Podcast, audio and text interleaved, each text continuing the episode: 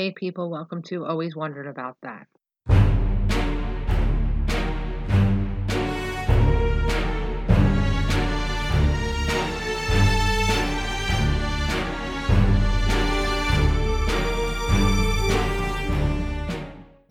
How do you feel about organ donation? Are you an organ donor? Do you know someone who received an organ? I do, two people. I also know a few organ donors. But how does the process of receiving an organ really work? Have you always wondered about that? I did. Let me tell you about it. I want to start with I'm not an organ donor, nor am I attempting to convince or dissuade you to be or not to be a donor. The reason I'm not an organ donor is because years ago I watched an episode of Law and Order. It was called Harvest. The lady was in a coma for whatever reason, and they tested her brain activity three times, which I believe is the requirement. First two times she had activity, but the third time she was shown as brain dead. So after that, she was taken into the operating room, and her organs were removed for donation. But the catch was, they used a morphine drip in surgery. Now, in the words of Jack McCoy, why would you order a morphine drip for a patient that was brain dead? That's why I'm not an organ donor. I saw a sign somewhere one day that said, When you die, donate your organs. What are you going to do with them? I'll tell you what I'm going to do with them. I'm going to take them with me. But I take nothing away from the donors. One of the noblest things a person can do is donate their organs. It's the last thing you have left in this life that you can take with you, and you're handing it over just because. I always go back to the urban legend when I think of organ donation how organs are so difficult to come by, people have to steal them. But that's how serious this really is. People are making up or telling the truth about organ theft. You never hear of someone waking up in a tub of ice with hair missing. No, they wake up in a tub of ice with kidneys missing. That's how the urban legend goes, but I'm beginning to think it's not that much of a legend. This is something everyone should know. According to Health Resources and Service Administration, when a person dies in the hospital, the hospital is required by law to contact the local organ procurement organization. That requirement would apply whether you are or are not a donor. So now you know the organ people are not just nosing around the hospital waiting for someone to die. What organs can be donated? Well, according to Cleveland Clinic, a person can donate a liver, kidneys, pancreas, bone, connective tissue, heart, lungs, intestine, bone marrow, skin, corneas, muscles, uterus, middle ear, heart valves, and blood vessels. What about the brain? Why can't we donate our brain? One person can save eight lives. According to Health Services and Resources Administration, there are 160,882 men, women, and children on the list, and every nine minutes a new person is added to the list. 17 people on the list die every day waiting for an organ. Now, what is this wait list all about? This UNOS wait list that people go on? It's supposed to be a national system that a person goes on after they've been determined they need an organ. According to Gift of Life, the UNOS system creates a ranked list of transplant candidates of matches to ensure that there is fair allocation of organs nationwide.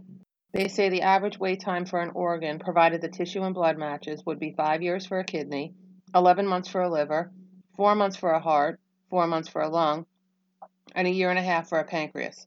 Five years for a kidney. Isn't that the one most people need? According to Donate Life California, celebrity and wealth play no role in organ allocation. Well, that's not completely true.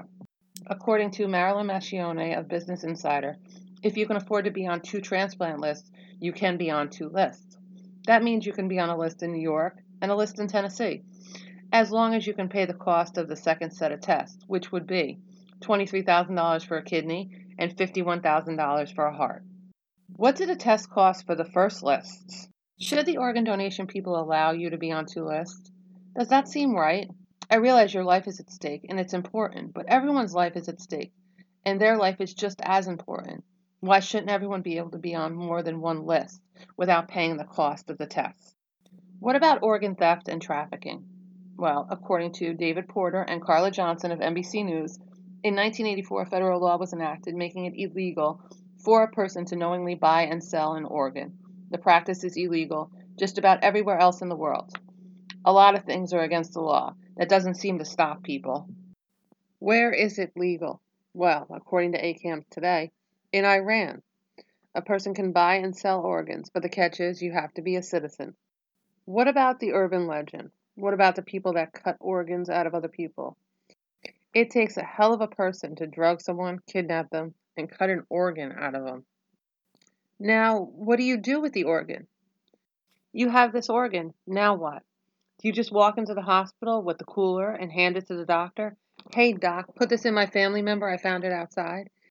Even if you steal the organ, how do you get it into the person? How do you even know it's a match? You just committed a horrible crime and you don't even know if that organ's gonna match.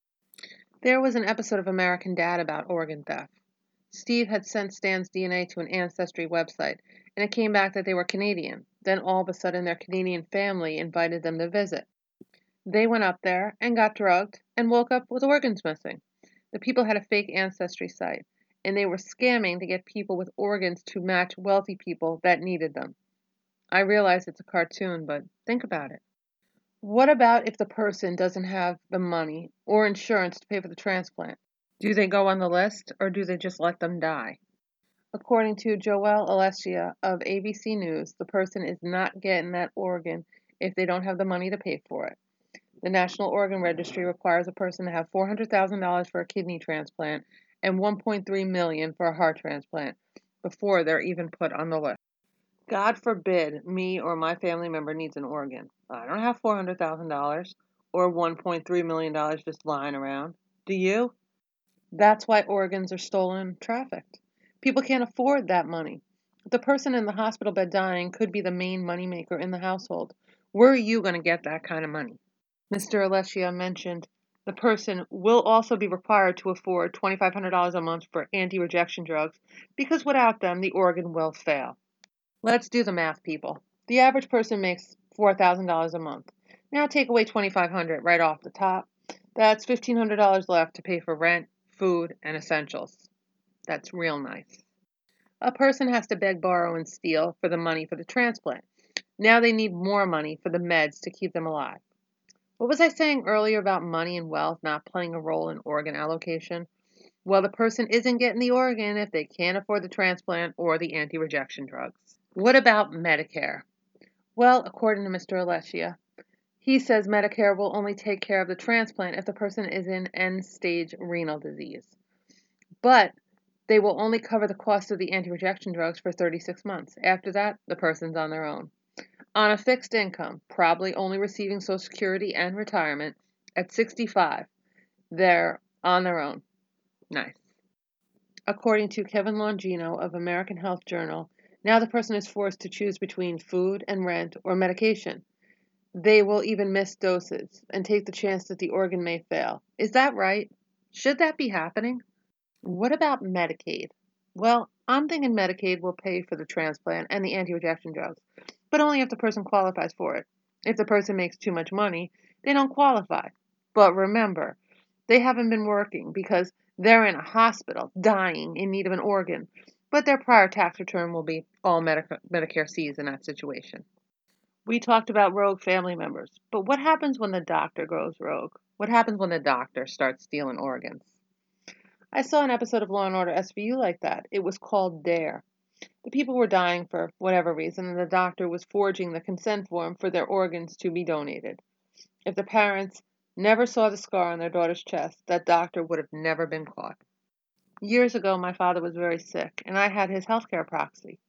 I had to sign a form for him to have surgery.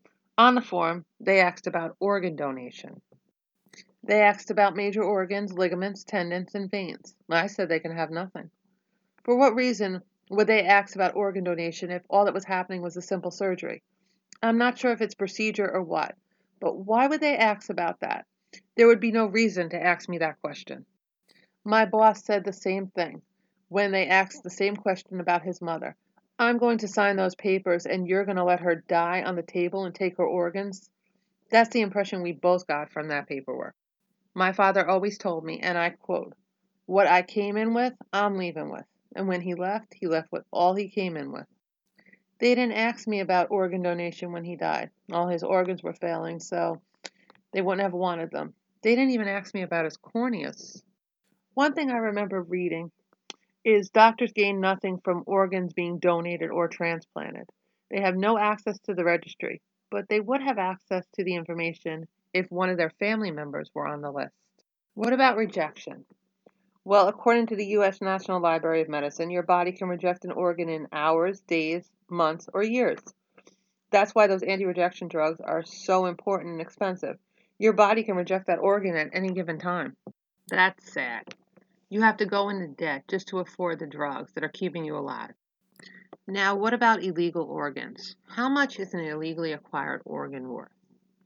Well, according to ACAMS today, a person's organs are worth $30,000 for corneas, $150,000 for lungs, $130,000 for a heart, $98,000 for a liver, and $62,000 for a kidney. I don't think organ transplants should be free, nor do I think the anti rejection drugs should be fully covered by insurance. But I do believe insurance should cover transplants. I don't think it's right to expect someone to have that kind of money in the bank just for a transplant. The average person has nowhere near that amount of money. That doesn't seem right because you need the transplant and you're being pushed aside because you don't have the, that kind of money. The main factor in organ allocation should be how imminent does this person need that organ? If the answer is now, they should be the one to get it. Insurance should cover a portion of it, and the person should be responsible for the rest. By saying a person is required to have $400,000 for a transplant is already eliminating at least 80 to 90% of the people who require that organ. We all saw John Q, how in debt he went when his son was sick. Now that man was pushed to the limit, and his son was going to die. And still, that little boy couldn't get an organ. I wonder if they warn you about needing that kind of money before they suggest donation to the person. I wonder if it's brought up before anything else. I never knew a person needed that kind of money for a transplant. If I never read that article, I would keep believing insurance covered transplants and meds. So, what do they tell the person? How do they tell you you're going to die because you can't afford that transplant? All of this just horrifies me. At what point do we draw the line? Lesson learned, people. In this world, it costs too much money to get sick. Well, anyway, now you know one thing you always wondered about. Hope you come back for more. Talk to you soon. Bye.